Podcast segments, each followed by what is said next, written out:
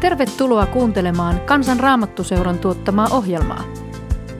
Tue toimintaamme kansanraamattuseura.fi kautta lahjoita. Tervehdys.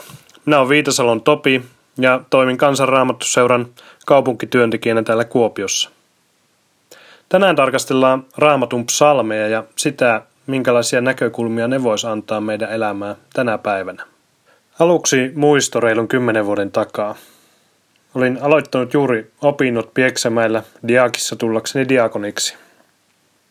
Elämäntilanteessa oli monenlaisia haasteita. Seurustelu oli juuri päättynyt, en tuntenut paikkakunnalta ketään, ja monet kiusaukset tuntuivat vaivaamaan nuorta miestä. Olin Jumalallekin vihainen.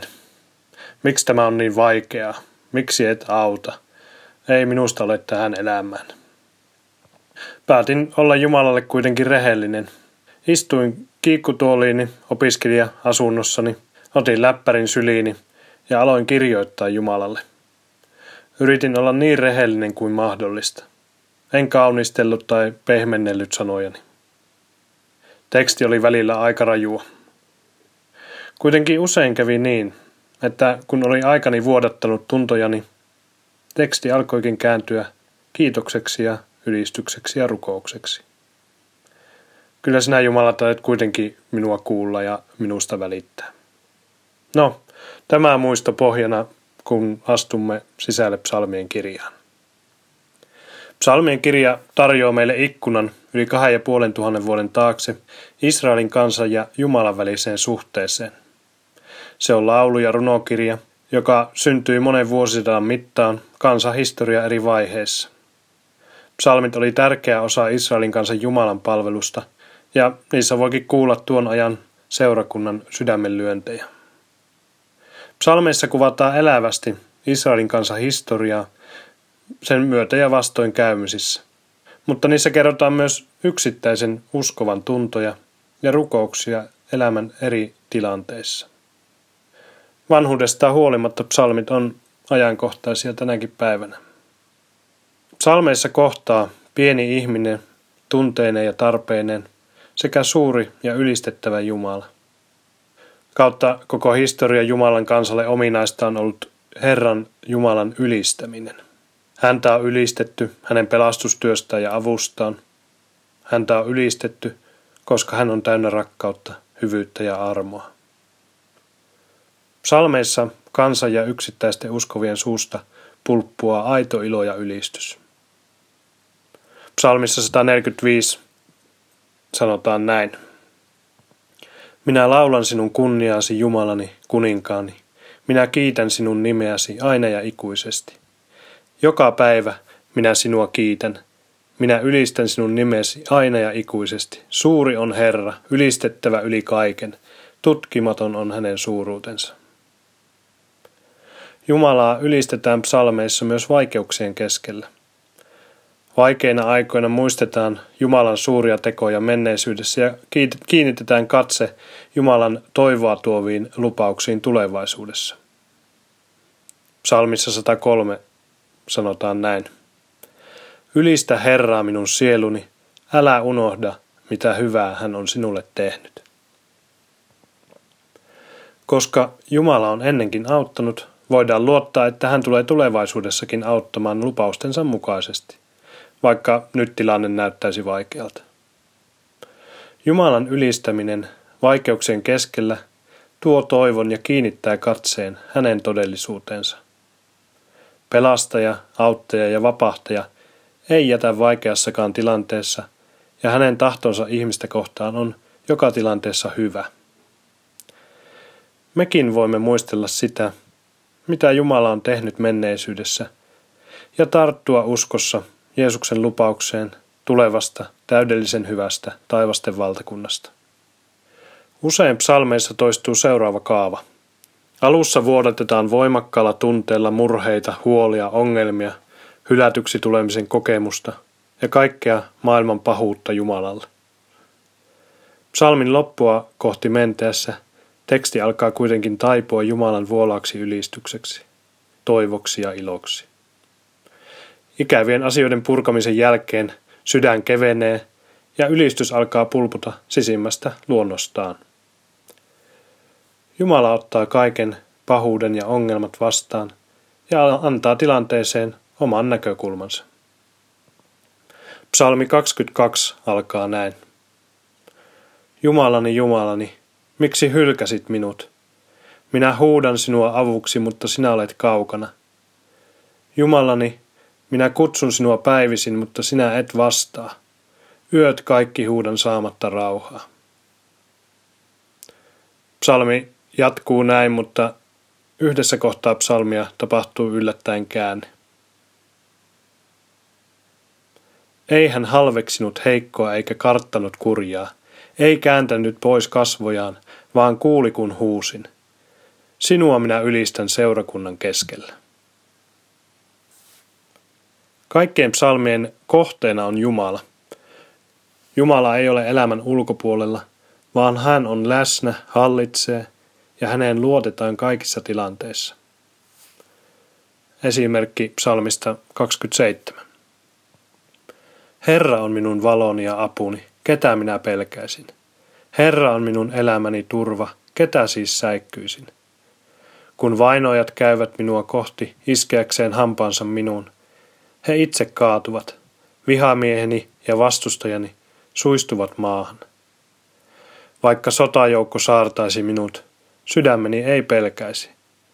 Vaikka minua vastaan nousisi sota, ei minulla olisi mitään hätää. Jumala on se, joka kuuntelee psalmien kirjoittajaa. Ja hän kuuntelee samalla tavalla myös meitä. Jumala ei horju psalmien kirjoittajien tai heidän vuodatustensa edessä. Psalmeissa huokuukin rehellisyys, ja psalmin kirjoittajat vuodattavat elämäänsä psalmeihin sydänjuuriaan myöten. Joskus ehkä ajattelemme, että tunteiden ja kokemuksellisuuden sekoittaminen uskoon on vaarallista. Pyrimme helposti älyllistämään kaiken ja selittämään asiat järjen avulla. Se tuntuu turvalliselta ja tasaiselta ja siltä, että kaikki on meidän hallinnassamme. Tunteet taas voivat vaikuttaa hallitsemattomilta ja ailahtelevilta. Ne voivat tuntua vierailta ja jopa pelottavilta. Psalmeissa tunteiden annetaan kuitenkin tulla ulos täydellä voimallaan. Vaikka tunteet ovatkin olennainen ja tärkeä osa kokonaista ihmistä, ei se tarkoita, että kaikkien tunteiden olisi mukaan olisi hyvä tehdä valintoja ja toimia. Jumala ja Jumalan sana ovat tunteidemme yläpuolella. Onneksi näin on. Tunteet eivät määritä meitä, vaan meidät määrittää Jumalan sana – Tunteemme eivät aina puhu totta, mutta Jumalan sana puhuu totta. Tunteemme heittelevät, mutta Jumalan sana pysyy. Siihen voimme luottaa ja voimme antautua tunteinemme elämään Jumalan ja hänen sanansa varassa. Jumalallakin on tunteet, ja hän on luonut meidät tunteviksi olennoiksi. Pietari kirjoittaa kirjeessään näin. Jättäkää siis kaikki pahuus ja vilppi, kaikki teeskentely ja kateus ja kaikki panettelu. Tässä puhuttiin, että jättäkää pois teeskentely. Uskon, että tämä tarkoittaa teeskentelemättömyyttä myös tunteissamme. Tunteissaan saa olla aito, ja Jumalalle voi näyttää ne kaikki. On tärkeää löytää myös muita ihmisiä, joiden kanssa jakaa syvimpiä tuntojaan rehellisesti. Aitouden ilmapiiri on erityinen Jumalan kohtaamisen ja parantumisen paikka.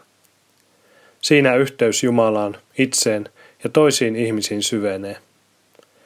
Näiden yhteyksien syveneminen on Jumalan tahdon ytimessä. Tunteemme ovat usein arkoja. Ne tarvitsevat yleensä hyväksyvää ja turvallista ilmapiiriä uskaltautuakseen ulos. Jumala on turvallinen – ja hän on täynnä hyväksyntää meitä kohtaan. Jeesuksen ristintyö vapauttaa meidät olemaan aidosti sellaisia kuin olemme. Olemme hyväksyttyjä ja armahdettuja. Kun kiusauksia tai muita vaikeita tunteita pukee sanoiksi, katkeaa niistä usein terävin kärki, ja ne alkavat helpottaa, ja niihin saa uutta näkökulmaa. Kun synnin taakka painaa omatuntoa, on nöyrtyminen ja syntien rehellinen tunnistaminen, tunnustaminen lääke, jonka kautta Jumalan armo ja totuus voivat kirkastua ja tulla voimaksi elämään. Psalmissa 32 kirjoitetaan näin. Niin kauan kuin minä vaikenin synnistäni, ruumiini riutui ja kuihtui. Päivät päästään minä huusin tuskassani. Öin ja päivin kätesi painoi minua raskaana. Minun elämän voimani haihtui niin kuin kosteus kesän helteessä. Minä tunnistin sinulle syntini, en salannut pahoja tekojani. Minä sanoin, tunnustan syntini Herralle. Sinä annoit anteeksi pahat tekoni, otit pois syntieni taakan. Jumalan rakkaus ja armo kasvattavat ja motivoivat meitä elämään hänen tahtonsa mukaisesti. Omilla voimillamme emme siihen pysty. Jos mahdollista, on hyvä kertoa vaikeat tunteet ja omatuntoa painavat synnit myös jollekin luotettavalle ihmiselle, vaikka se ei olisikaan aina helppoa. Se kuitenkin kannattaa. Valon tuleminen vapauttaa. Psalmit ovat hyviä rukouksia moniin tilanteisiin. Voit myös kirjoittaa oman rehellisen psalmisi elämäntilanteestasi ja vuodattaa sinä Jumalalle tämänhetkisiä tuntojasi ihan rehellisesti. Kannattaa kokeilla. Lopuksi psalmi 62 sanoo näin. Luottakaa aina Jumalaan, tuokaa hänen eteensä kaikki, mikä sydäntänne painaa. Jumala on turvamme.